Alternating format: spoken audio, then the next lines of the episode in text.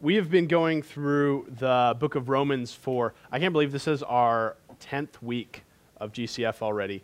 Um, we actually, with Thanksgiving happening in two weeks, we only have three more G C F left for this semester, um, which blew my mind when I uh, looked at that. But this is uh, our ninth sermon uh, in the Book of Romans, and our theme as we look at this book is learning to live.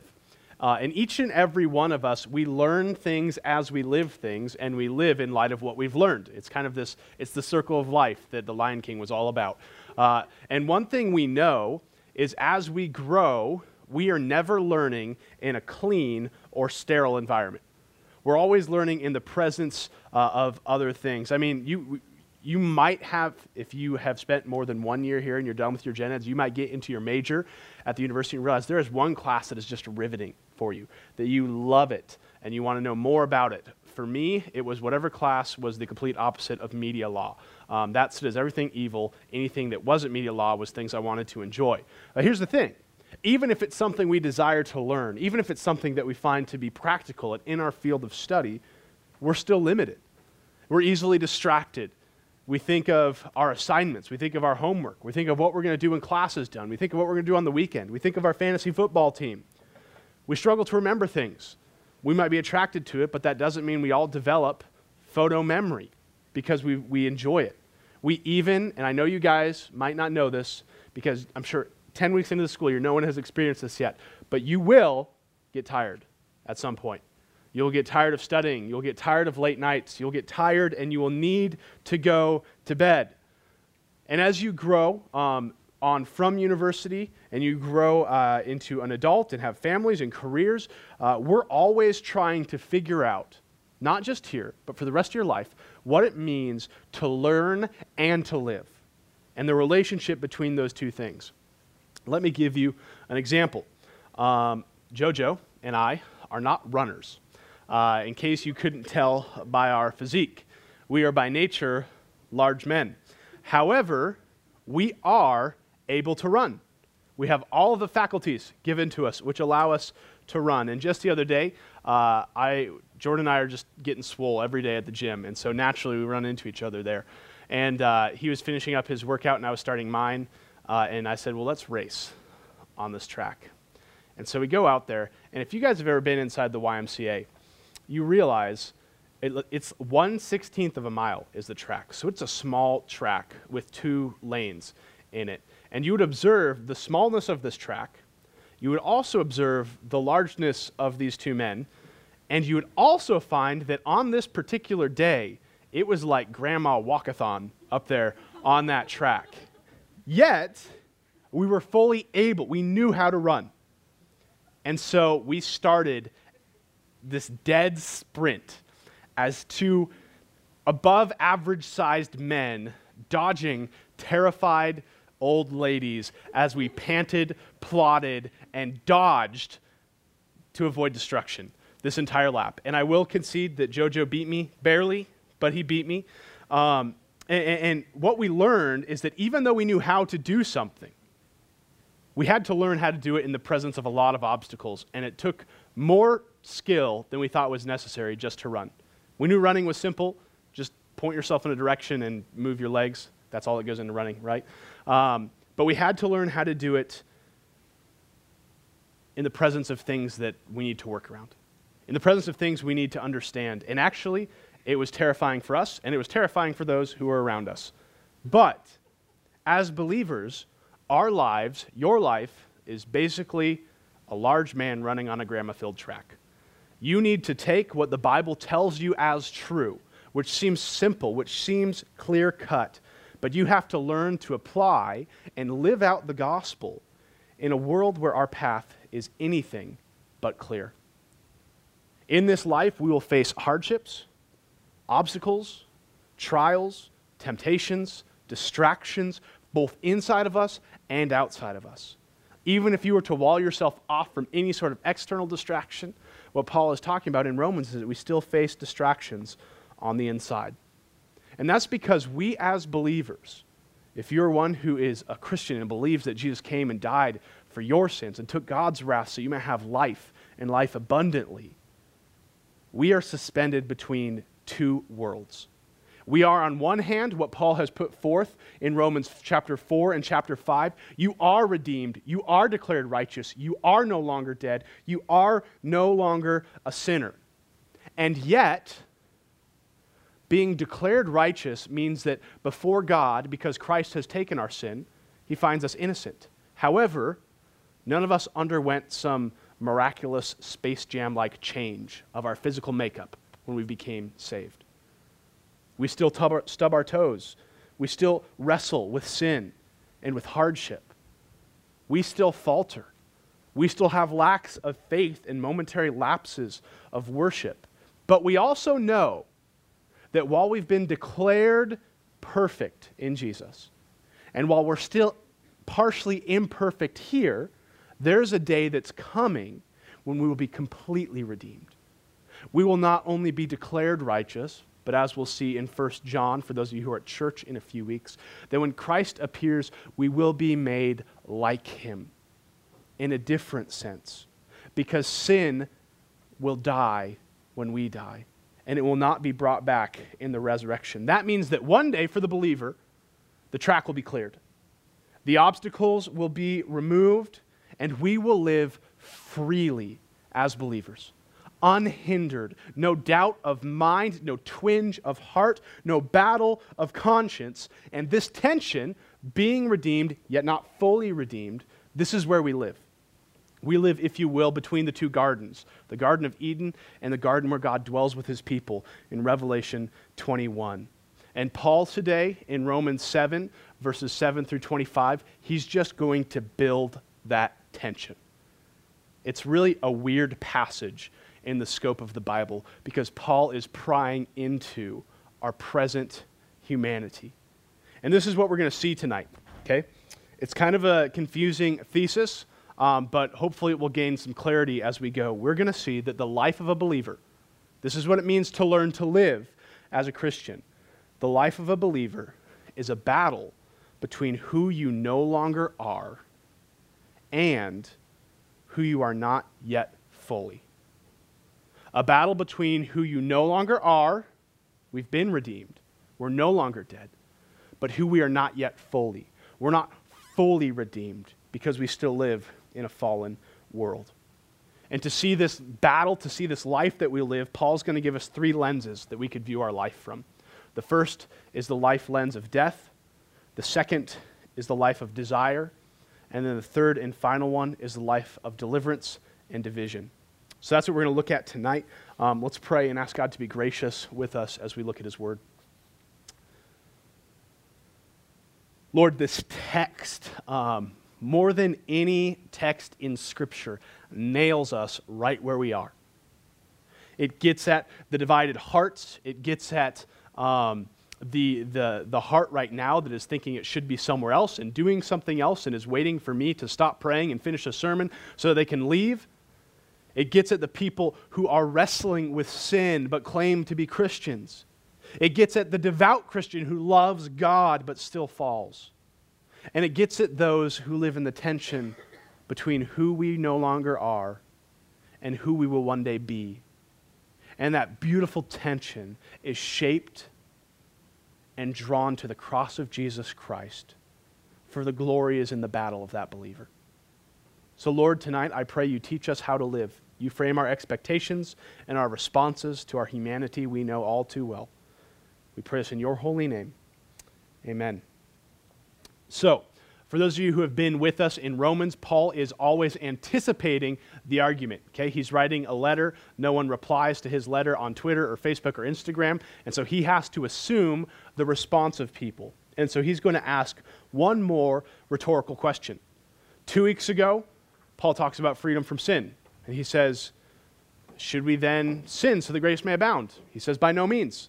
Last week, we looked at freedom from the law, and Paul's answer is, well, are we free to sin because the law is destroyed? And his answer is, by no means. And now, after talking about freedom from the law, he's going to assume a response we can have with the law. And this is what he assumes, verses seven through twelve of chapter seven. What shall we say then? That the law is sin? By no means. If it had not been for the law, I would not have known sin. For I would not have known what it is to covet if the law had not said, you shall not covet. But sin, seizing an opportunity through the commandment, produced in me all kinds of covetousness. For apart from the law, sin lies dead. I was once alive apart from the law, but when the commandment came, sin came alive and I died. The very commandment that promised life proved to be death for me. For sin, seizing an opportunity through the commandment, deceived me and through it killed me. So the law is holy. The commandment is holy, righteous, and good. So let's unpack what Paul is saying here. Um, because last week, we looked at this law, right? The law is um, the Old Testament legal system that God gave to his people. It was the regulation. It existed. It was the, you must be this tall line to get on God's roller coaster. You must look like this and live like this to be a perfect people and have fellowship with a perfect God. But what we saw in the Old Testament and what Paul has declared to be true in Romans seven is that we are all imperfect. No one is righteous. No one is perfect because the first sin you commit disqualifies you from being a perfect person. You're taking this class as pass-fail, and the first sin disqualifies you from the law. And so Paul's logic in this question goes like this, okay? God created us perfect. We sinned. That's Genesis three. The law doesn't come until Moses, a couple hundred years later. So sin preceded the law. Sin, the thing which makes us imperfect, existed before the standard of perfection came. So, if God gave us the law, which required a perfect people, knowing that we were by nature imperfect, is God unfair? Is, are his, uh, I saw a bumper sticker today, and it says, you'll always be frustrated until you lower your expectations. Does God just have too high of expectations for us? Is God too picky to accept anyone? Paul's answer is the law sin? By no means. Paul says this. He says, the law gives us commands, and commands provoke sin. The law isn't bad. Commands are not bad. But sin comes alive through these commands. What do I mean by this? I mean something that each and every one of you already knows to be true. Okay? So forget any sort of theological commands given from God and just think about how you respond to someone's commands in general. Because we know that simple commands provoke disobedience, don't they? I want all of you right now, here, here's, here's a test. If you've been in a sociology class, they've probably done this to you already, so you know the answer, but then you're already screwed. Ha, joke's on you, you'll find out later. I'm gonna stop talking. Uh, I want you to picture something in your mind. Picture an object, any sort of object, okay? I want you, you're free to choose, right? How many of you, by show of hands, when I said that, pictured a red elephant? Maybe Garrett did. He pictured a pink elephant, okay? I mean, you're all free to do it. You all didn't choose to do it. Now, listen to me. Do not think of a red elephant. How many of you just pictured, in your mind's eye, a red elephant? All of you did, okay? Why? Because in this instance, we realize that the mere presentation of a command at least forces us to consider the alternative. It forces us to consider even the object or the antithesis of that object. But let's say you tricked me, right? We had to comprehend that. We had to comprehend the red elephant, and so I thought of it. My beautiful nine-month-old daughter, Adley, um, she is a crawler now, and she is an expedient, ferocious, tenacious crawler. Um, and she has this pant that she does when she starts to crawl where she's like, she's like running to a bag of donuts and, and like, like she's going to binge watch Gilmore Girls and she just goes like, and she just takes off. Um, and if you've been, if you've been in my, my house, um, you, there's a, a hallway upstairs, and in that hallway are four doors. It sounds like a riddle, right? There are four doors in the hallway take the blue pill or the red pill. Um, and three of those doors are completely open for her to go through. There's my wife and I's bedroom, my office, which is where her crib is, and her brother and her, technically, bedroom. In each of those rooms are toys. In each of those rooms are soft, wonderful, safe things for her. And she is free. We leave those doors open. And she is free to go in and out as she pleases. Behind the other door is the bathroom. And if I open the bathroom door, all of the doors could be open. And she goes to the bathroom every time. And you know what she does in there? She doesn't go in there because there's this mystical object of her affection. She goes in, and, and you know, when she sees that door, right, Gilmore Girls' pant comes on like Krispy Kremes. And she takes off with her little pudgy legs, she ducks her head, and she hauls. And when I get there, you know what she's doing? She's sitting in the middle of the floor waiting for me to come through the door. Just staring at the door like, I made it. Now what, Dad? I'm like, you're nine months old. I'm terrified of this. But she has no reason. There's no joy for her in there. There's no secret toy we keep hidden from Adley in that room. There are things which are dangerous for her and disgusting for her to touch. Today, Owen was in the bathroom, and I heard Adley go in there, and he's like, Dad, Adley's touching it. I'm like, what's she touching, Owen? She's like, she's just touching the, her hand's in the toilet. And I'm, why? Why are you doing this? And yet, that's all of us.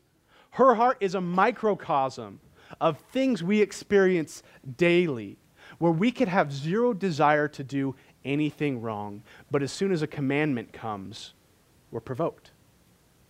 And what Paul says is we're provoked by sin. It's not the fault of the law, which contains the commandments. It's not the fault of the commandments. It's the problem of sin, which leverages itself and produces what we saw last week. This is the microcosm of what it produces. Uh, chapter seven, verse five. While we were living in the flesh, our sinful passions aroused by the law, okay, our, our sinful feelings aroused by the law were at work in our members, our body, to bear fruit for death. And Paul gives... Uh, he's going to go on and describe something here, but what he's really describing is, is this is the life of death. And this is where each and every one of us start. As soon as we can understand commands, even on a, on a, on a secular level, we seek to disobey them. At best, we seek to manipulate them. And in our heart, we definitely know we want to challenge them. Each and every person has experienced what Paul said, both in regards to secular authorities, but chiefly in regard to God's commands. Being created in His image, the only right response is to worship God. And when we are born in deadness of heart, not worshiping Jesus, we've chosen to disobey as provoked by sin. And Paul uses, uh, he gives an example of this, and he says, without the law, I would not know what it means to covet. For the law said, do not covet. And that commandment produced in me all sorts of covetousness.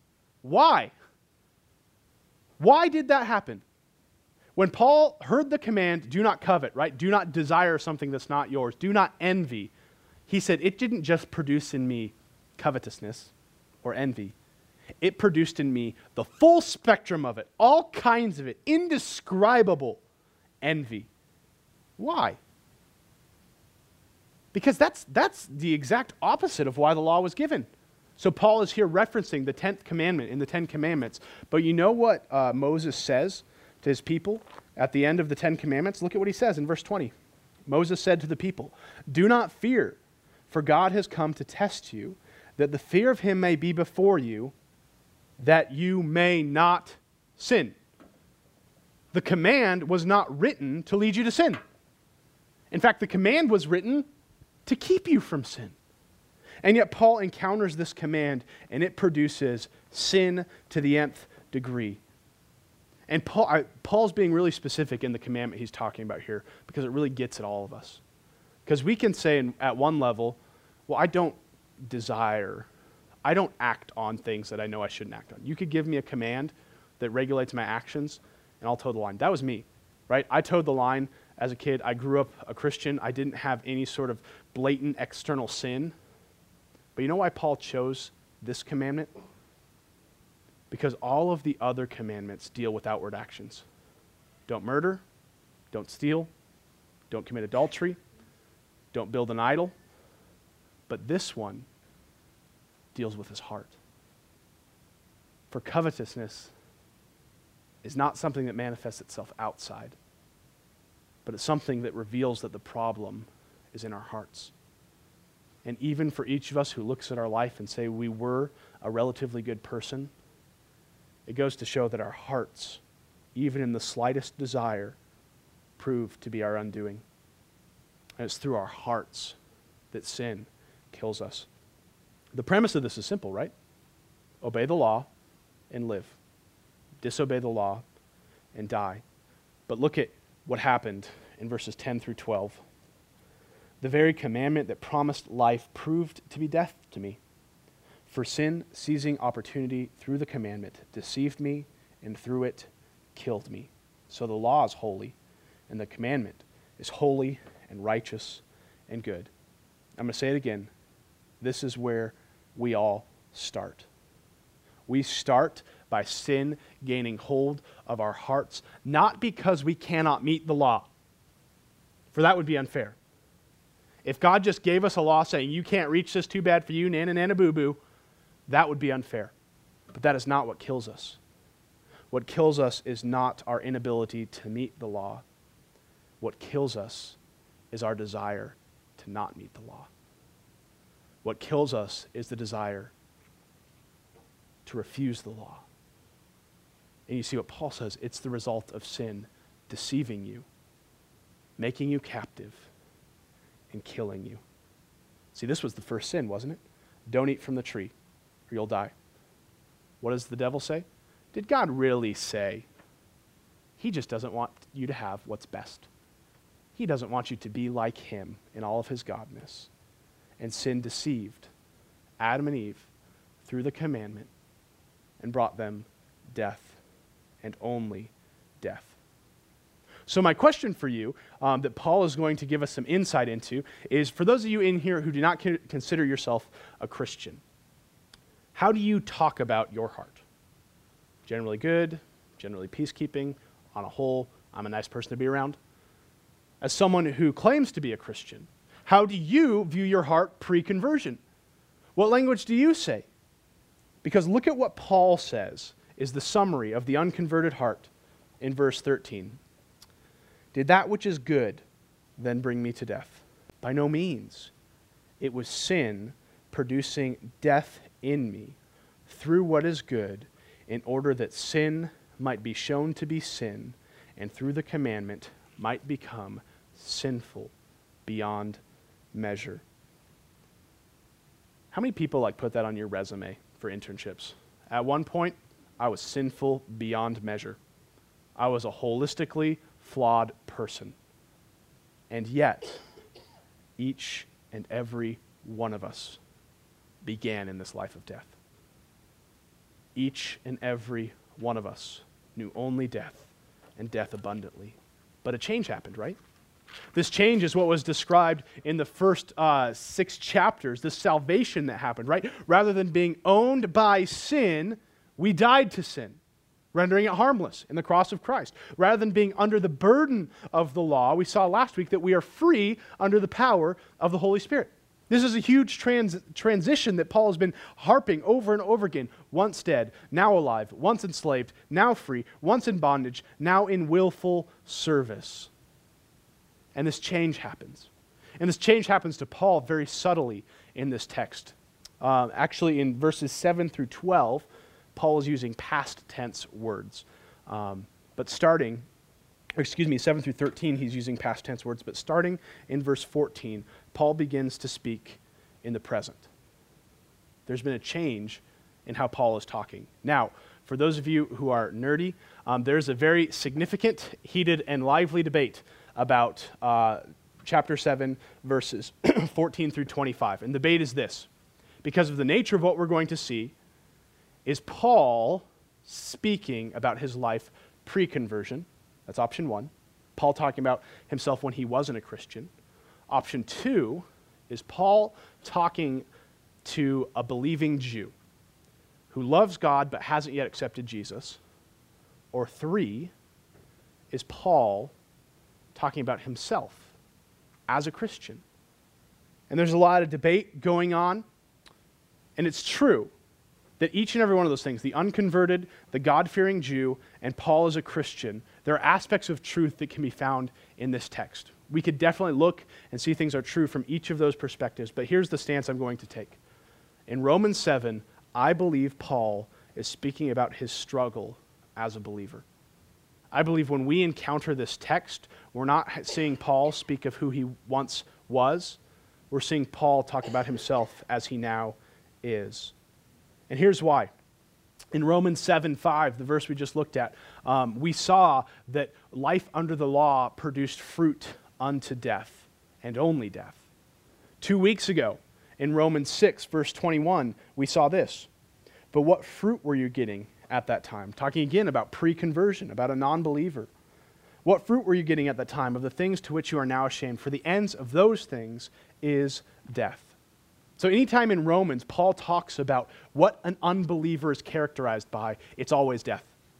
You desire death, you merit death, your fruit is death.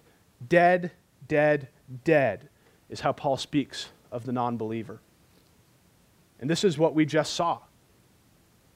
The life of death that Paul talked about, being ruled by death, being ruled by sin. However, in this text, which we're about to look at, we're going to see tendencies which are sinful, but we're never going to see Paul use the term death. Where everywhere else when Paul talks about sin in a non-believing sense, he says it results in death, and here we don't see that. You see, rather than seeing fruit unto death, what we actually are going to see is a desire for good. And I believe this is the second life that we live as converted believers, and this is the life of desire. Okay? And again, where Paul previously in seven through thirteen was speaking as a non-believer, now he's speaking as a present believer. But look at the reality that he begins to paint in verses fourteen through twenty. For we know that the law is spiritual, but I am of the flesh, sold under sin. For I do not understand my own actions. For I do not do what I want, but I do the very thing I hate. Now, if I do not do what I want, I agree with the law, that it's good. So now it's no longer I who do it, but sin that dwells within me. For I know nothing good dwells in me, that is in my flesh. For I have the desire to do what is right, but not the ability to carry it out. For I do not do the good I want, but the evil I do not want is what I keep on doing. Now if I do what I do not want, it is no longer I who do it, but sin that dwells in me. Kind of a confusing text to understand what's going on here. But here's the thing. When it comes to your life as a believer and the way in which you are called to grow towards Christ, we must wrestle head-on with the reality that while Romans three is wonderfully true, that while we have been declared righteous, while we have been brought from death to life, while we are now presently holy and wonderfully saved by Jesus, and while we have the ability and the power to act without sin and to live a sinless life, each and every one of us will sin. Each and every one of us will wrestle with sin, fall to sin, taste sin, and be deceived by sin. And I love what Paul's doing here, because Paul is talking about his feelings here. This is unique in Romans, because so far Paul hasn't been talking about his feelings. He's been talking about what Paul knows to be objectively true, what God did for him in Jesus Christ. God saved him. God purchased him from slavery. God brought him out from under the law. God married him to his new husband, Jesus, who will take care of him and love him and protect him. But now we see Paul's feelings. This is important for each and every one of us. Our feelings of guilt, of shame, of sin, of happiness, of joy, and of contentment, they are real. but we must understand them in light of what the gospel has already presented to be true. Your feelings are true, but oftentimes your feelings are not the truth. And the truth shapes the way we know our feelings. And see, when we think of uh, how we live our lives as Christians, we often have an unrealistic idea of what it means to be Christian. And because we have this unrealistic idea, it actually influences how we view sin, and it influences how active or passive we are in our Christianity. Because we see the wonderful truths that Paul just talked about, and we claim those to be true, and we think it's, it's easy now. God has saved us. God has killed sin. God has killed our death. In Christ we have died so that we may have life. For the wages of sin is death, but the gift of God is eternal life in Christ Jesus, my Lord. And we think that all of a sudden, as Christ went into the grave, so did our sin. As Christ went into the grave, so did our false desires. And we think that when Paul says in Romans eight, that we'll get to when he says, more than conquerors, we think we will be only conquerors, and not just conquerors, but conquerors apart from any sort of foe. We expect, whether we consciously believe it or not, through our actions, we show that we believe that it will be an easy life. We show that there will be limited opposition, small obstacles, a wonderful lack of old ladies crowding the track you're trying to sprint around. And we become, we prey to the false idea that our life becomes typified by victory in a vacuum, without the presence of anything else, rather than faithfulness in a fight. Our life is not, as believers, a path of clarity in terms of opposition, but is a path clearly defined with a fight that's ahead. You see, we see passages like, I can do all things through Christ who strengthens me, and yet, right, we, we put our athletes, get that tattooed on their bodies, we put it on, instant, on Instagram, we talk about it, and yet we sin. But if we can do all things through Christ, why are you sinning? There already proves to be a dichotomy in our belief. We look at the love is passage, right? When you go to weddings, you see love is patient, love is kind, it does not envy, it is not proud, it is not rude, it is not self-seeking, and we look at ourselves as typified by that love, and we say, no one in that moment is like, man, I don't measure up. We're like, I am patient, I am kind, I do not envy, I do not boast, I do not delight in evil, I rejoice in the truth. And yet, our natural, I, I believe it's Charles Spurgeon who said this, our natural drift as believers is not to warmth, but to coldness. You see, the Christian life, even for the believer, if left undirected and unopposed, will not drift towards Christ. But we will drift and be encountered with obstacles of all kinds. And I can tell you this, I've been a believer for about twenty years, and I know what Paul just said in Romans seven to be far more true of me than First Corinthians thirteen is true of me. I know more often than seeing myself as the perfect picture of love, I know Paul's cry of who will deliver me from this body of death. I know the cry of the Father in Mark, where he says, I believe and help my unbelief. And here's the thing. We know that the wonderful truths of victory are true for us. For that's the way in which we've saved. We were saved. We are more than conquerors. We have been redeemed. We are ransomed. And yet we still look at porn. We still compare ourselves to others. We still wrestle with eating disorders, suicidal thoughts, dark seasons of self-obsession, moments of uninterrupted self-gratification.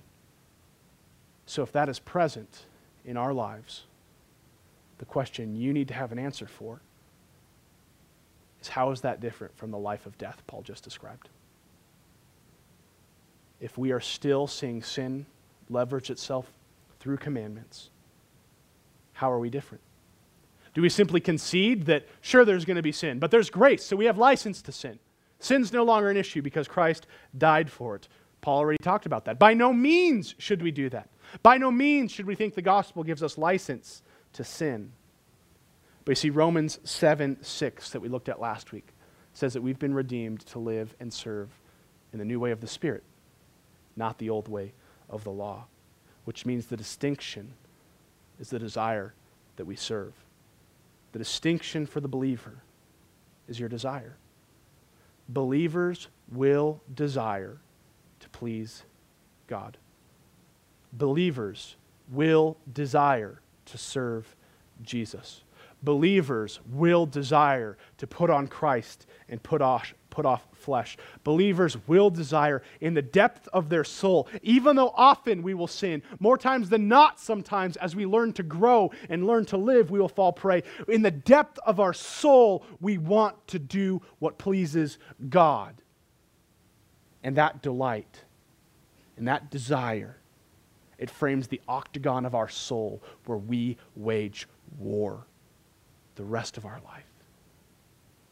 Inside of that desire is ultimate safety, but inside of that desire is the stage on which we fight. You see, far from excusing his sin or giving license to sin, saying, yeah, I still sin, that's all right. You'll be a sinner, right? How many times do you say, ah, we're all sinners? Rather than justifying his sin and being okay with a level of contentment, did you see the words Paul used to describe his sin? He's disgusted at his sin, repulsed at his sin, hateful towards his sin. Let me encourage you in here. Only a converted heart is able to hate his sin. If you want a cause for celebration, how do you view sin? If you view sin warmly and with apathy, I pray for you. But if you view sin, and even at the, the smallest corner of your heart, you say, I do not want that in my life, then you have experienced the grace of conversion, because sinners desire sin, but believers desire to please God. And you see, a non-believer may be able to avoid sin. We might, a non-believer might be able to walk the straight and narrow and appear to be a good, wholesome person. But here's the difference. While they might be able to causally, through the grace of God, avoid sin, only a believer can have victory over sin. For only a believer has seen sin rendered useless in the cross of Christ. You see, it's true that we will fall from time to time, but it's also true that by the grace of God, our desire will prove to result in fruit for God. As a believer, we will, if we are converted, see victory over sin. We will see fruit, which was once for death and lawlessness and unrighteousness, begin to manifest itself as fruit unto God. It is true and wonderfully right, and to be expected that we will not always fall prey to sin. You, Paul's message here is not you as a believer are subject to a life of being the whipping boy of sin and temptation. But he's framing it that while we fight, you will receive victory. Look at what the same Paul says in Second Corinthians four, verses eight through twelve. We are afflicted in every way, but not crushed, perplexed, but not driven to despair, persecuted, but not forsaken, always carrying in the body of death, or in the body, the death of Jesus, so that the life of Jesus may be manifested in our bodies. For we who live are always being given over to death for Jesus' sake, so that the life of Jesus also may be manifest in our mortal flesh. Now listen, pay attention to this line. So death is at work within us, but life in you. Do you see that tension? Yes. We know, taste, and have oftentimes bedded down with death. But we also have life. We also experience something distinct. We are weakened, but we are not defeated. We are able to fall, but we are also assured of a victory, which means you cannot be mindless as you view your Christianity. You cannot be thoughtless of, in ten years, where will I be with God? I don't care, I'll get there naturally. To get there naturally is to end up back with the one who died, and it's sin, and that will be then you. but to actively desire and serve and seek out the life which Christ has purchased for us is to fight the fight of faith. And this tension is the last point we see tonight. This is the life of deliverance and division. Look at Romans seven, twenty-one through twenty-five. Actually, we'll just go through twenty-three. So I find it to be a law. So Paul here is making up his own law. What's this law, right? What's going to happen? What always happens as if it were a law? That when I want to do right, evil lies close at hand. For I delight in the law of God in my inner being, but I see in my members another law, waging war against the law of my mind and making me captive to the law of sin, which dwells in my members. See, even a non-believer feels what was just talked about. They know that there has to be something more that I'm living for. I know what Mother Teresa looks like. I don't look like that. Do I want to? Yeah. Is it okay if I don't put in that effort to get there? Yeah. In a perfect world, should I do good to most people everywhere? Yeah. And you settle. But how much more does a believer know this to be true? How much more do you know that when you have a desire to do good and to please God, there is always, meaning not never, is it without the pull of sin in your heart saying it's easier to do something else. And it tries to seize you and deceive you and kill you. Yeah, you might think that's what's best for you, but is it worth the fight? Is it worth the effort? Is it worth the determination? Is it worth the concentration? And we know that every time we seek to know rightly and we look at the truths of Romans three and four and five and six, we know we encounter the man of Romans seven waging war in our bodies to obey disobedience, to follow it unto death. We live as Jekyll and Hyde, knowing what to do, but wrestling with the other person who still exists in us. And that person is just this, this, this flesh that we live in. It's the sin that still, that, that uh, Paul uses the phrase to talk about the ruler of this world. We live in a world that Christ has already signed, sealed, and delivered Satan's death certificate, but Satan is still active. Paul goes on to say he prowls around like a roaring lion looking for someone to devour. It's not that flesh, it's not that the skin is bad, but that this sin, this skin is able to be deceived by the sin that is so present in our world.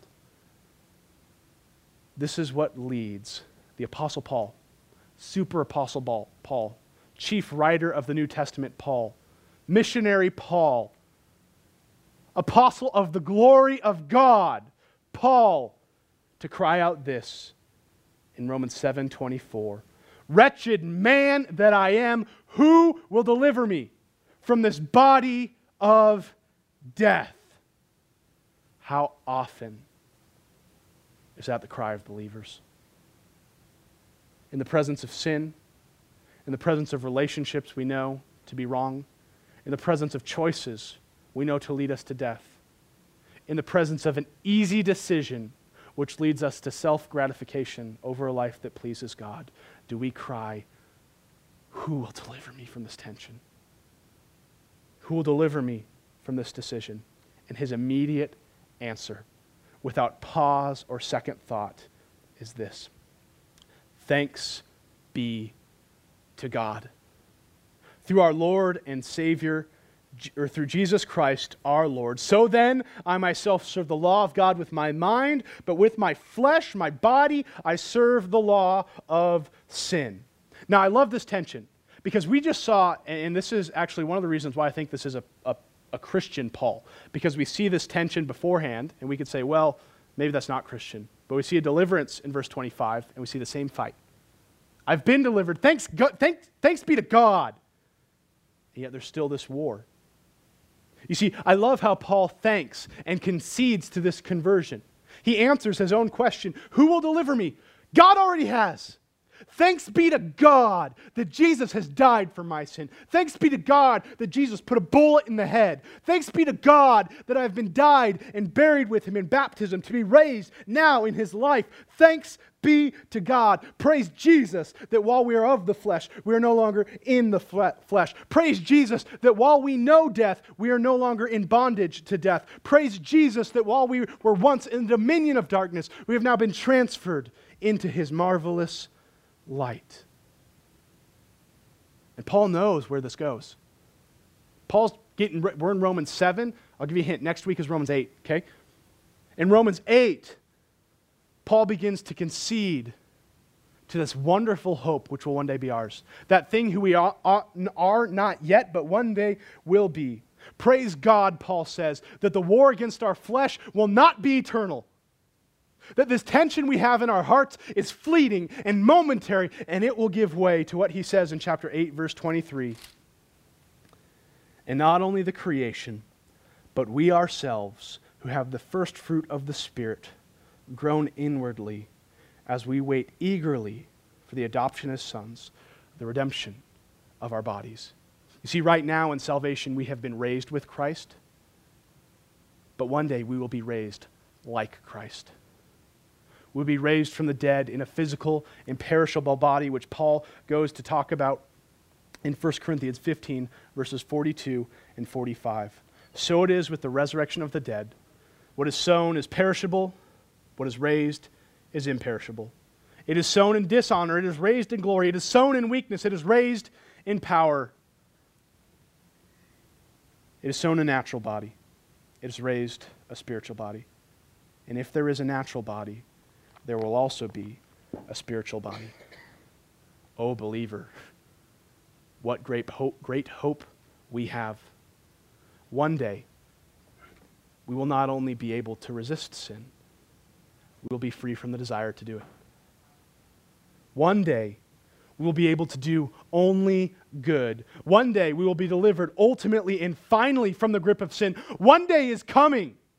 One day is secure. One day is promised, but right now we live as delivered and yet divided.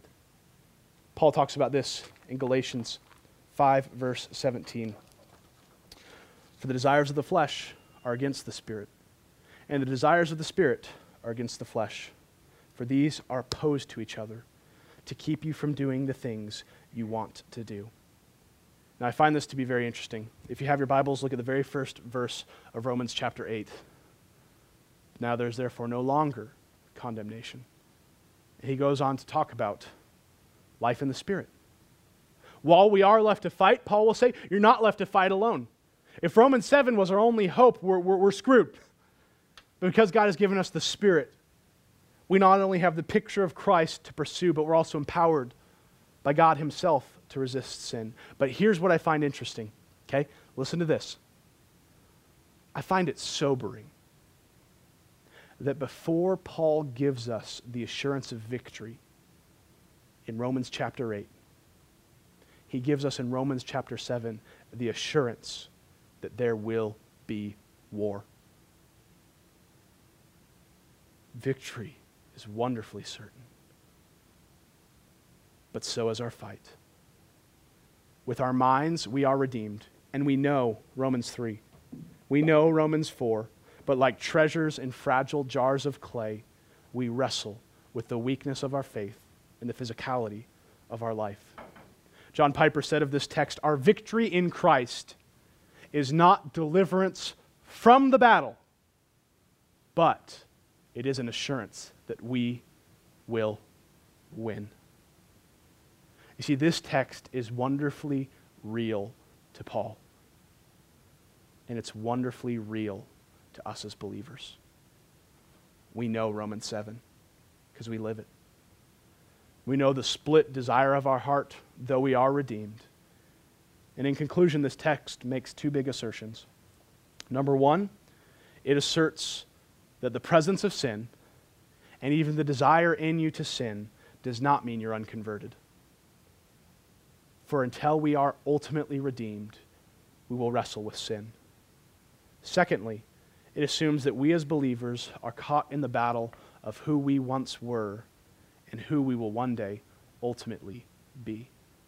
So I want to ask you three questions as a result.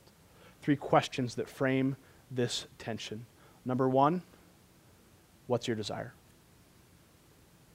If it's the desire to do good, which makes us distinct from death, what is your desire? Is your desire at the core of your heart to please God? If your desire is to resist sin, by God's grace, you are showing your conversion. And by God's good grace, as we continue to fight, we will learn to sin less here on this earth. By God's grace, the best days of the believer are ahead of us. And while we will still sin, by God's grace, it will be less, because we will have tested more sin to be deceiving and false, and tested more of God's grace to be enduring and true. What is your desire in your fight as a believer? Is it to avoid hell? That's noble. It's not going to last.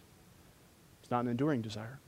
Is it to look good, to fulfill a law, to be seen as one who's holy and pure by your parents or peers? That's good. We should look good. We should do things which appear to be good. But that too will fail. But if your desire is to please God with the whole of your life, you're capable to fight.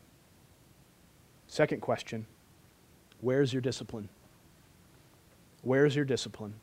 Because we live in the tension of two salvations, we must be disciplined if we expect to resist sin. We will not resist sin naturally. We will not resist sin passively. So what are you doing in your life right now which minimizes sin? My question really is, where is your fight? If you look at your life, do you have an arena taped out? Caution tape, red flares, safety cones. This is where work is happening. This is where I'm limiting my exposure. I'm limiting my outlets. This is where I'm doing everything possible. Not just praying, not just hoping, not just blindly confessing, not just coming to grips with, but waging war, going tooth and nail, round for round, punch for punch against the vices of sin. What safeguards do you have in place?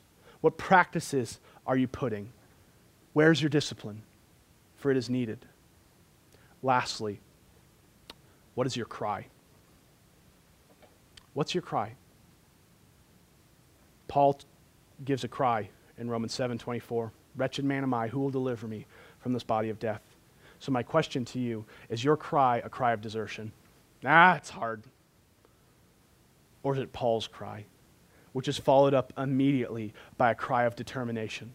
A car, cry of guttural remembrance in reaction to our current situation, rooted in the reality that while we are weak, we are also victors.